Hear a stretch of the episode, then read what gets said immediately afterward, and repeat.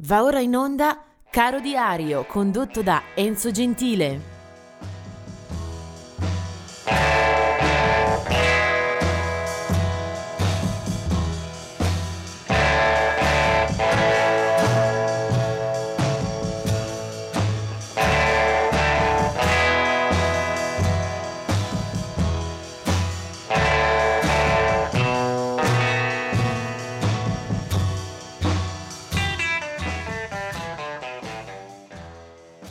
Buongiorno anche per questo 29 settembre, una data che lega le sue sorti anche a una bella eh, e fortunata canzone dell'Equipe 84, seduto in quel caffè, eccetera, eccetera, il 29 settembre. Ma noi invece parliamo di compleanni e di scomparse, come quella nel 2011 di Sylvia Robinson, che è stata produttrice, artista in prima persona, ma soprattutto merita di essere rammentata perché fu lei a inventarsi con l'etichetta della Sugar Hill Records, in quella di New York, il fenomeno eh, discografico del primissimo rap, eh, rap degli antisignani, dei pionieri, e a capo di quella vicenda di imprenditoria musicale c'era proprio lei, Sylvia Robinson.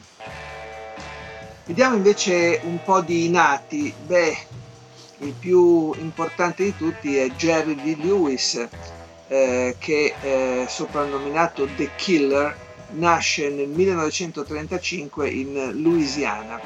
È una vicenda familiare, la sua complicata, eh, con eh, matrimoni, denunce, eh, morti, eh, una storia personale che si intreccia spesso pesantemente anche alla carriera eh, musicale. Eh, Jerry Lewis è giustamente, eh, viene sottolineato, uno dei padri eh, del fenomeno del rock and roll. Lui a metà degli anni 50 è già presente e soprattutto con eh, un paio di pezzi eh, si trova a eh, competere addirittura con Elvis Presley. Walla Lotta Shaking Going Home e eh, Great Balls of Fire sono un po' i, i due assi nella manica di Jerry Lewis che da Memphis eh, in casa Sun Records invia subito a inizio carriera eh, le, sue, eh, le sue carte migliori. E poi una vita appunto molto complicata non gli consentirà di eh, procedere con la stessa eh, cadenza, con la stessa velocità. Eh, c'è un film eh, intorno alla sua vita che può essere abbastanza divertente da vedere, si chiama appunto Great Balls of Fire e ne racconta i chiaroscuri, eh, i momenti di difficoltà. Eh, e poi c'è un disco di omaggio alla sua storia, si chiama Last Man Standing, dove a duettare con lui ci sono eh, i più grandi nomi della storia del rock, Jimmy Page, Bruce Springsteen, Mick Jagger, Neil Young, Robbie Robertson, John Fogerty, Keith Richards, Ringo Starr, Eric Clapton e poi Rod Stewart, Willie Nelson, Little Richard, Buddy Guy, Chris Christopherson, B.B. King, insomma tutti eh, corsi al, a salutare il, uno dei re del rock and roll, eh, Jerry Lewis.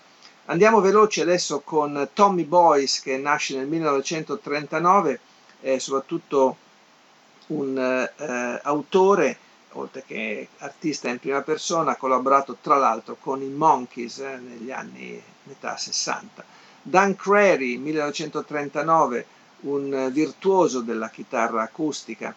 Eh, 1942, Jean-Luc Ponty, eh, violinista premiato eh, da una carriera eh, fulminante che ha toccato anche il jazz, eh, la sperimentazione, eh, un album King Kong eh, fianco a fianco con Frank Zappa.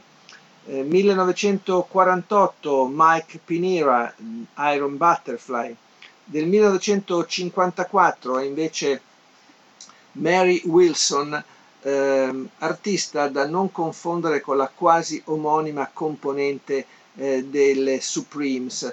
Mary Wilson in questo caso è una cantante eh, inglese, eh, londinese, che ha fatto una carriera appunto molto diversa dal soul e dal uh, black music uh, delle Supremes, uh, parecchi album in studio, parecchi singoli e una carriera che in Gran Bretagna appunto è stata riconosciuta anche da diverse presenze nelle classifiche e da diversi premi raccattati qua e là.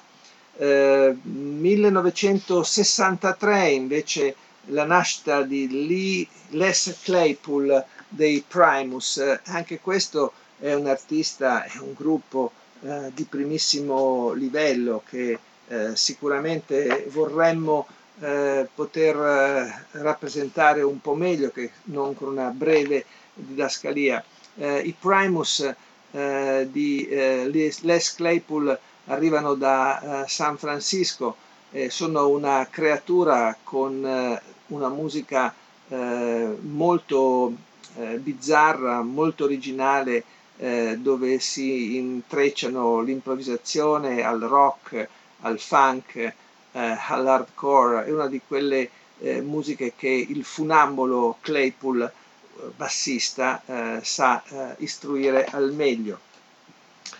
Andiamo avanti con eh, altre date. Del 1967 è Brett Anderson, eh, leader degli Suede dall'Inghilterra. 1968 i due gemelli Matthew e Luke Goss eh, del gruppo Bros, molto commerciale, pop eh, davvero all'acqua di rose. Eh, del 1968 invece eh, Brad Smith eh, dei Blind Melon, eh, gruppo che arriva dall'area di Los Angeles, quindi in California. Eh, Brad Smith, che è bassista, compare fin dalle prime mosse. Eravamo nel 1993 quando escono il primo album, i primi singoli, Blind Melon. E poi eh, per chiudere eh, la, la, la, musica che vogliamo ascoltare quanto prima. È quella dei Grand Funk Railroad, eh, formazione che negli anni 70 eh, ha toccato i vertici eh, del gradimento, del successo, ma anche della qualità attraverso un uh, sound di hard rock, ma per nulla uh, di genere, per nulla uh, banale, per nulla appiattito sulle mode e sulle forme in voga all'epoca. Eh, è stato un gruppo, quello del Grand Funk Railroad, eh, nato in Michigan e con le sue prime registrazioni eh, a fine, 60, fine anni 60. È stato un gruppo questo che ha tenuto banco con alcuni album che andrebbero assolutamente ripresi e anche rivalutati proprio alla, alla, luce di collaborazioni, di incontri, eh, di incroci, ci sono eh, stati nella loro storia anche contatti con eh, Todd Rangren, con lo stesso Frank Zappa. E in questa giornata del 29 settembre nel 1948 eh, nasce eh, uno dei eh, Grand Funk, Mark Farner, che è eh, bassista eh, della formazione e poi passerà anche a suonare la chitarra. Eh, Mark Farner firma anche diversi dei brani di successo dei Grand Funk che hanno alcuni dischi, a mio avviso, di buonissimo livello, anche ascoltati a posteriori.